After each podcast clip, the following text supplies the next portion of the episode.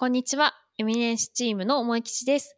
このポッドキャストでは D ノードのエミネンスチームからお送りしております。2週間に一度のペースで D ノードのエンジニアとお仕事のお話や技術的なトレンドやトピックについてお話ししています。今回のゲストはしんやさんです。D ノードはデロイトグループの一員としてクラウドトランスフォーメーションのエンジニアリングを行っています。D ノードではエンジニア採用を積極的に行っています。採用に関する情報はこのポッドキャストのショーノート、もしくは D ノードのランディングページ、URL は dnode.cloud をご覧ください。それでは早速いきたいと思います。では最初にですね、お名前と簡単な自己紹介をお願いいたします。はい。今年の10月にジョインしました。深夜と申します。はい、よろしくお願いいたします。あ、よろしくお願いします。はい。深夜さんとはですね、あの、一応同じリモートワークの場、ギャザーというツールを使ってまして、そこでお話しするタイミングとかもちょこちょこあったりしていて、ちょっといろいろ深掘りしたいところが多々あったので、今回、ポッドキャストにご出演いただき、すごく嬉しいです。ありがとうございます。こちらこそありがとうございます。はい。緊張されてますか？そうですね。こういう機会はちょっと初めてなので、緊張してますね。はい。私もちょっと緊張してるので、お互いドキドキですけど、頑張りましょう。はい。ではですね、ここですね、私すごい聞きたかったところなんですけど、趣味について教えてくださいということで、趣味とか好きなものとかをですね、私にぜひ今日していただきたいです。そうですね。僕は音楽聴くのが趣味で、特に椎名林檎、あとボカロ、あと夜しかずっと迷うあたりを結構いろいろ聴いてたりしますね。特にあの、ボカロに関してはもう、かれこれ10年以上 聴き続けてるので、多分相当他の人よりも詳しいんじゃないのかなっていう自負はありますね。なるほど。あれですか、ボカロはもうニコニコの時代から聞いてたっていう感じですか？そうですね。ニコニコ時代からですね。おー私もですね、各有プラッシュ生まれニコニコ育ちで生きてきた人間だったので、多分その初音ミク的な、まあ、初期のところに限るになっちゃうんですけど、なんとなくお話できるかなと思ってまして、はい。一番ちなみに推しのボカロって初音ミクですか？私はメイコさんなんですけど、おー。まあ僕はやっぱり初音ミクですね。可愛いですよね。そうですね。2007年多分発売されたと思うんですけど、はい。その存在が今もずっとトップを走り続けてるっていうのはやっぱり初音ミクの凄さを語ってるなって思いますよね。うん確かに。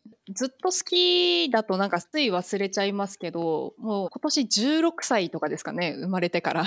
2007年生まれなんで、来年の8月31日で確か誕生日なので、そうですね。誕生日発売ですね。はいはいはい。で、あれじゃないですか、結構発売してから初期の段階で人気出るの早かったじゃないですか。そうですね。とか思うと本当にこんなに愛されるコンテンツってあるんだって思ったりします。いやー、本当に。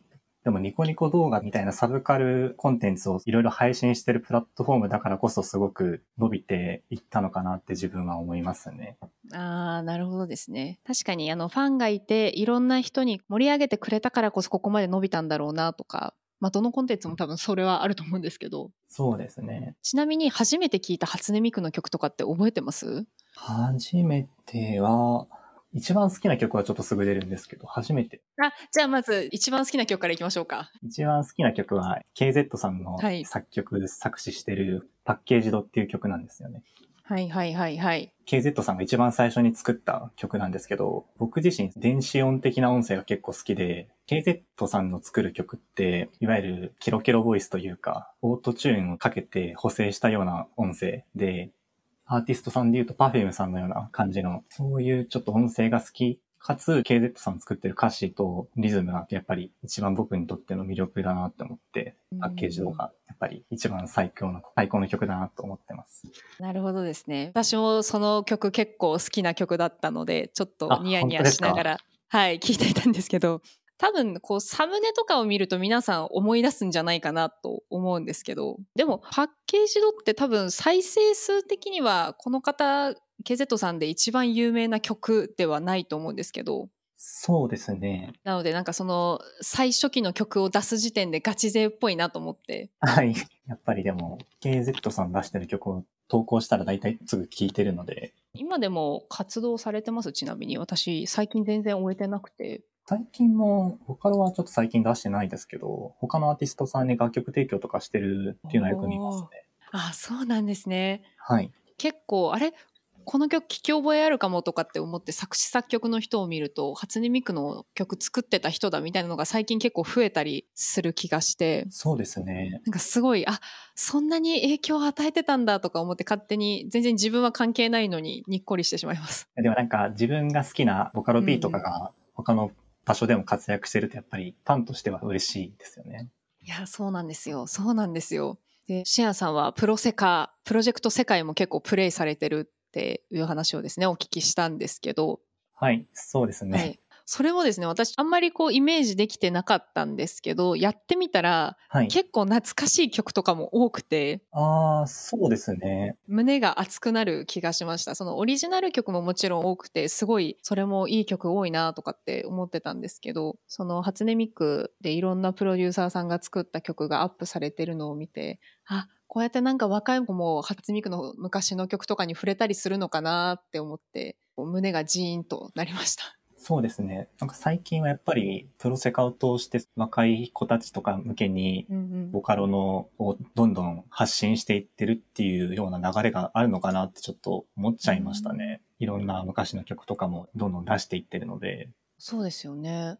でなんか最初ボカロの曲とあとはそのプロセカのアイドルの子たちっていうんですかねキャラクターソング的なところしかないのかなと思っていたんですけど、はい、私カフちゃんが結構好きなんですけどカフちゃんの曲も入ってたりするのがあすごい本当にいろんなとことコラボしてるんだと思ってそうですね基本はクリプトン組なんですけどでも他のボカロのメンバーの曲とかも積極的に取り入れて歌として出してるので、そういうところでやっぱりさすがボカロ、さすがセガって感じですね。ですね。さすがセガ。わかりますわかります。そんな感じです。で、あと私あの、リズムゲーだと結構あの、ラブライブにハマっていた経験がありまして。ああ、ありましたね。はい。はい。結構、一時流行っていたり、まあ今も一応アプリは存続しているんですが、なんかそれよりもまた全然違う機能があって面白いなと思いまして、このバーチャルライブっていうのあるじゃないですか。ああ、はいはい、ありますね。はい。なんかみんなでライブを見るみたいな機能ですかね。なんかそれでライブ始まる前にみんなでコールに集まってチャットができるみたいなのがすごい古の文化っぽくて。そうですね。はい。なんかそこがすごい、あれ？これなんか私昔触ったことある気がするみたいな気持ちになりました。でも逆になんか、ああいう場所があると疑似的なメタバースみたいな雰囲気もしますよね。確かに。ここで多分フレンドが作れたりとか、なんか他の人とコミュニケーション取れたり、そもそもプロセカを好きな人とコミュニケーション取れるっていうのもすごいいいなと思って。そうですね。あとなんかこのみんなでライブっていうモードもあるじゃないですか。一人でやるタイプではなくて。あ、はい、ありますね。なんかそれもすごい個人的には新しいなと思って。そうですね。やっぱり今まではなんか音ゲーっていうと一人でやるっていうイメージがあったのがい、や、そうなんですよ。みんなでライブっていうのをプロセカが機能として作ったおかげで、一人だけじゃなくてもみんなでもできるっていう、一人でもできるっていう固定概念を壊したのかなって思いますね。最初はちょっと皆さん上手い人とこうマッチしたので、まだあのレベルが低かったのですごいなんか気まずい思いをしたんですけど、なんか皆さんスタンプでごめんねとかありがとうとかって送ってくれた時に、あ、プロセカの人たちみんな優しいと思って。みんなガチ勢っぽいのにすごい優しいっていうイメージでした。そうですね。自分もみんなでライブをやってたりするんですけど、大体そのスタンプでコミュニケーションをするとみんな優しいなって思いますね。そうですよね。まだちょっと私はそんなにやれてなくてですね、キャラクターもどの子を推しメンにするかですごい悩んでたりするんですけど、え、ちなみにあれですか、深夜さんって推しメンいますか？そうですね。実はいますね。はいはいはい。教えてください。秋山瑞希っていうキャラクターと、あと、はい天馬司っていうキャラクターですね。木山みずきちゃんはどのチームの子ですか？あ、25時ナイトコードでっていう。あ、この子可愛いと思いました。可愛いですよね。可愛いですね。ちょっとまだですね、私あの全員のストーリーを見れてないので、どの子を推していくかが決めれてないんですけど、この子もすごい可愛いなって思って気になっている子でした。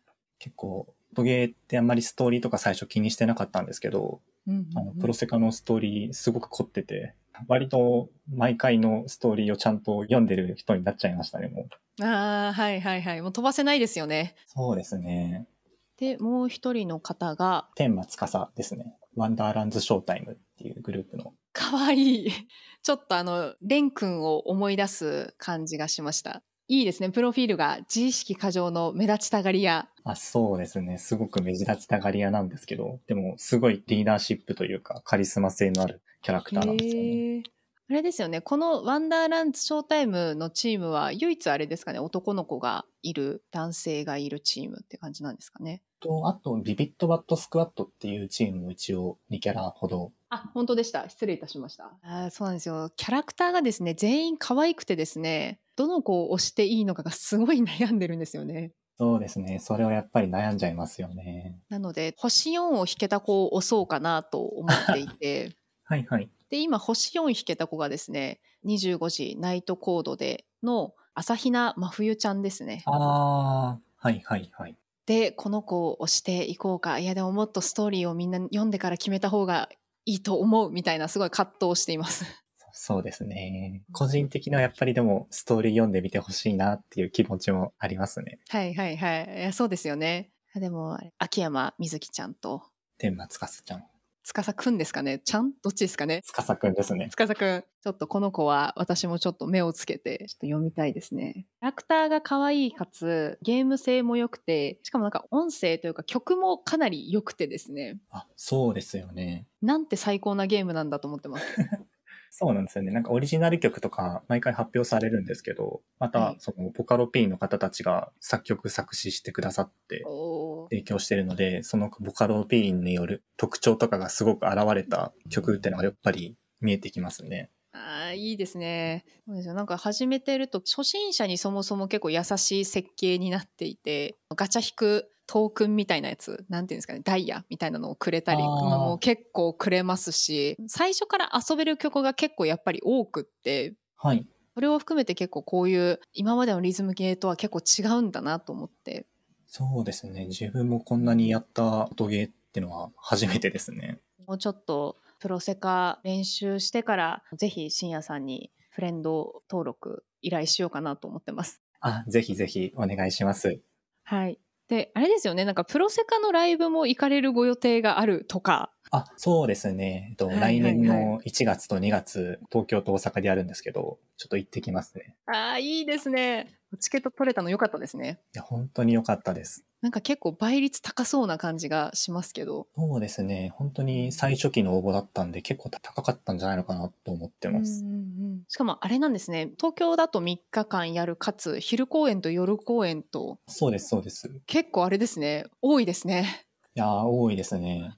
ちなみにこれって、いわゆるマジカル未来みたいなのと結構イメージ的には近い感じですか？この。あ、そうですね。マジカル未来のように、プロジェクターの前にキャラクターが出て、歌ってくれるっていう。絶対可愛いいやー、ちょっと今からすごく楽しみなので、そうですね。なんか体調整えて、はい。体力作りもしていかないと。そうですね。体力作りしないといけないですね。そうですよね。これってあれですか？ペンラフル系ですか？そうですね。ペンラフル系です。えー、絶対楽しいじゃないですか。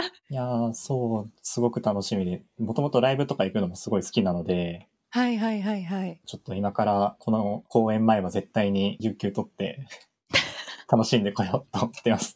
そうですね。ぜひぜひ。推しがいると、っていうかライブに行くとなんか元気出ますからね。はい。しかもあれですね。グッズとかもすごい可愛いんですね。いっぱいある。そうですね。結構グッズ凝ってて、えー、めっちゃ羨ましい。これはもうプルセカをプレイして行きたくなるようなものを感じ取っていただければ。いや、すごくなりました。あれじゃないですか。なんかライブ行くのもすごい、私も結構好きで楽しいんですけど、はい。なんかライブグッズもやっぱ買いたいなというか、お布施みたいなところも思っているので、いっぱいグッズ買えると嬉しいみたいな、他のにも利用できる嬉しいみたいな、だいたい飾って終わっちゃうんですけど。そうですね。あ今までも結構ライブ行かれてたってことですけど、ずっとマヨとか夜しかもライブ行かれてたりとかしてたんですか？いや、もうずっとマヨとヨルシカに限ってはもう本当 YouTube とかでずっと聴いてたりとかっっていう感じです。ね。けどまあでも純粋に曲がいいので好きですね。ちなみに今までこう行ったことあるライブとかって、例えばなんかどんなのがあるんですか？そうですね。今まで行ったことあるのといえば、初音ミクのマジカル未来はまず行きましたし、あと椎名林檎のライブも行きましたね。えー、すごいはい。え、なんかあれですか？もしてチケット運いい人ですか？いや、そうですね。結構いいのかもしれないですね。そうですよね。羨ましい。あでも毎回やっぱり、当落の当日は祈っていますよ。やっぱり当たってほしい。そうですよね。椎名林檎のライブは、そんなにたくさん申し込んでたわけではないんですけど、当たったことなかったので、羨ましいなと思って。でも確かにファンの方も多いし、すごくメジャー、うんそうですよね。多分、私も世代ドンピシャではないんですけど、はい。結構上の世代から今の若い10代の方とかも多分椎名林檎好きってたくさんいらっしゃると思うんですけど、そう思うとなんか、こんなにいろんな世代に人気ある人いるっていう。そうですね。年代問わず人気ある方ってなかなかないですよね。しかもかなり長期間にわたって活動されてるのに。そうなんですよ。あれですね。そういえば最近アルバムが発売されましたね。あ、そうえですね。ー百役の長って読むんですかこれは。あ、でも多分百役の長じゃないですかね。長ですかねはい。最近ちょっと Spotify でよく聞いてるんですけど。これもじゃあライブでやったりするんですかね？ああ、おそらくすると思いますね。ということはあれですね。ちょっとなんか考察しちゃいますけど、ゲストにこのリミックスした参加アーティストの人が出るのかなとかいろいろ考えてしまいます。ああ、そうですね。お好きなのってちなみにあれなんですか？電子音系的なところとはい。椎名林檎って何系って言うんでしょう？あホーロックか？とかですか？そうですね。まあうん、結構、アングラ的なミュージックみたいなのが好きなのかもしれないですね。多分音楽の趣味が近しいのでかっこいい曲とかバンドとかあったら随時教えてください。どんどん共有していきましょはい。あとあれですね、あの、プロジェクト世界のライブ、はい1月2月参加した後ですね、ぜひ、全然ないないでいいので感想聞きたいです。う。目いっぱい楽しんで共有します。羨ましい楽しんでくださいはい。では、次の話題のところですね。今までのご経験について教えていただいてもよろしいですか？はい。僕はですね、前職ではですね、2年間ほど保険業務の仕様に沿った、設計に沿ったリリースから運用までまあ一貫して開発を行ってましたね。結構一貫してってなるとすごい大変そうな気がしますが、そうですね。やっぱり保険の仕様っていうのがすごく複雑で、システム的なことよりも保険の仕様を覚えるのってすごく苦労した覚えがありますね。なるほどですね。はい。確かに言われてみると保険ってなんか契約する時とかも結構難しかったりしてわからんってなると思うので確かにそこの仕様を覚えるところがまずそもそも大変そうなそうですね。なんでこんなに解約の種類があったりするんだとか、いろいろちょっと苦い経験がありますけど、なるほどですねはい。じゃああれですねなんか保険のことで聞きたいことがあったら深夜さんに聞けば大丈夫みたいな感じですね そうですね。保険の解約についてなら、解約についてなら了解しましたじゃあちょっと解約したい新しいのをちょっと見直したいんだよねっていう時にはまた別途相談させていただきたいと思いますあありがとうございます。はいお願いしますはい。はいでは次ですね。最近気になるテック関連の話題がありましたら、そちらを教えてください。気になるっていうよりは、個人的にちょっとハマってることなんですけど、ターミナルをちょくちょく改造してまして、いろんなプラグイン提供されてるので、それを投入したりとか、あとは起動時にどういうものが実行されるかなど、ちょっといろいろ組み込んだりしてます。ちなみになんか差し支えない範囲で大丈夫なんですけど、はいどういうのをこう入れてるかとか教えてもらってもいいですか？そうですね。まあまず結構メジャーなんですけど、はい。 Fuzzy Finder っていうファイルの検索を抽象的にできるプラグイン入れてます。はい、便利そあとは tmux っていうものがあるんですけど、ものっていうかはいはいソフトウェア、それを自動的に起動できるようにファイルをいじったりとかですねう。、うんうんうん。行ってますね。あとはまあ、エイリアスを変更して自分の好きな Git のコマンドを自分好みにカスタマイズしたりとかですね。ああ、なるほどですね。はいはいはいはい。先ほどおっしゃってたコマンドを短縮させて実行させるみたいな、その子はあれですね、結構書くとき便利そうだなと思いましたあ。そうですね。すごく短縮できて、ちゃんと覚えてればいいんですけど、例えば Git であれば Git アドを GA って入力するように短縮することもできますし、すべてフルで打たなくても自分好みに設定したエリアスで実行ができるので便利ですね。ああ、なるほどですね。人から聞かれたとき、いつも短縮コマンドで打ってるからなんだっけみたいなことが発生しそうだなってちょっと思っちゃいました。ああ、そうですね。自分で覚えておけば 大丈夫だと思うんですけど、あとはまあ、他の人に聞かれた時に困る可能性があるので、ちゃんと自分が理解してるのを登録しておく方がいいと思います。素晴らしい。あくまで覚えたやつを、はい覚えている、でも必須のやつを登録するって意味ですね。あ、そうです、そうです。なるほど、なるほど。私は全然そういうのをいじったことがないので、あれなんですけど、やっぱり仕事をするときとか、ターミナルいじっていろいろ入れてしまった方が仕事はかどりますか？そうですね。やっぱり結構ターミナルって開発してる時においても自分はほぼ必須で使ってるんですけど、そういう人にとっては自分好みにカスタマイズしていくと生産性の効率とかにつながるのかなと思いますね。私もなんか簡単なやつから入れてみたいなって思いました。Mac 使われてるんでしたっけ？そうです。普段は Mac であ、サブで Windows を置いてるって感じですかね。はいはいあ、もういろいろターミナルのカスタマイズ聞いたとか漁ってもらったらたくさん出てくるので。はい。ちょっと冬休みの自分の遊びの一つにリストアップします。ぜひぜひ。はい。で、わからなかったら、深夜さんに、すいません、わからなかったですって、あ、ここ教えてくださいってお聞きしますね。そうですね。自分のわかる範囲でなら、はい、大丈夫です。ありがとうございます。はい。ではですね、お次の話題です。e ノードで働く魅力について教えてください。はい。そうですね。D ノードって基本的にフルテレワークの仕事なんですけれど、やっぱりテレワークってコミュニケーションの取りにくさってのは絶対発生すると自分はっていうので働くまで思ってたんですよ。実際入社してみて Teams だったり、まあ、Discord だったりでいろんな部屋が作られてて、ちょっとカフェテリアみたいな部屋もありまして、こういう部屋があるんだってことにまず入社して驚きました。で、結構カフェテリアとかでも雑談的なことがいろいろと喋られてて、すごい風通しの良さってのを感じましたね。あー、なるほど。今のプロジェクトでは、ギャザっていうツールを使ってるんですけれど、テレワークで結構課題になりそうなコミュニケーションのやりにくさっていうのをすごく解消してくれてるなって思いました。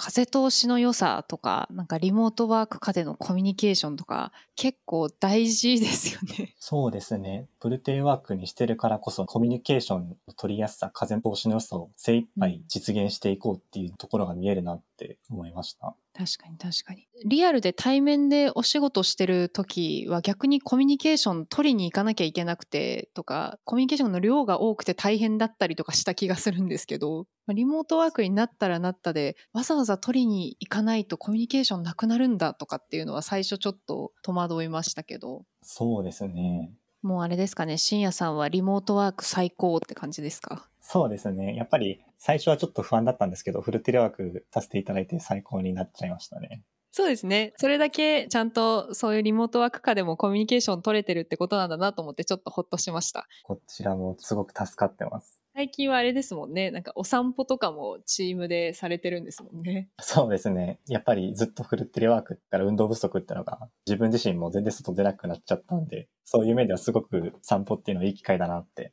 思いますね。そうですよね。あの、プロセカのライブにせっかく行ったけど体力なくて具合悪くなっちゃったとかすごい疲れたとかだったら多分もったいないと思うので。はい。もう今のうちに体力をつけておいて、そうですね。ライブのために体力作り頑張りましょう。はい。頑張ります。はい、ありがとうございます。はい。じゃあ、最後にですね、D ノードへ応募される方へ一言お願いいたします。はい。先ほど働く魅力でも語らせていただきましたが、フルテレワーク環境でも最大限に風通しの良さを作ってくださっている職場なので、皆さんもぜひ入社してこの環境を体験してみてください。はい、ありがとうございます。ありがとうございます。では、しんやさん、本日はご出演いただきありがとうございました。こちらこそありがとうございました。はい。今回ご出演いただきました深夜さんには、収録前からプロジェクト世界プロセカをですね、布教していただいておりまして、これを収録している今ではですね、あの、すっかりハマってしまっているので、まあなんて素敵なゲームをお勧めしてくださったんだと思っています。今まで触れたことのない方もですね、ちょっと気になったんじゃないですかね。こちらのですね、ポッドキャストの収録後もですね、音楽の話をさらに根掘り葉掘り聞かせていただいたり、おすすめの曲だったり、プロデューサーさんですとか、いろいろお聞きしまして、本当に時間が足りなかったかなと思います。1月2月に開催されますプロセカのライブもですね、ぜひぜひ楽しんでいただいて、さらなる布教とですね、感想をお待ちしております。しんやさん、本日はご出演いただきありがとうございました。最後に D ノードではエンジニア採用を積極的に行っています。採用に関する情報はこのポッドキャストのショーノート、もしくは d ノードのランディングページ、URL は dnode.cloud をご覧ください。それではまた。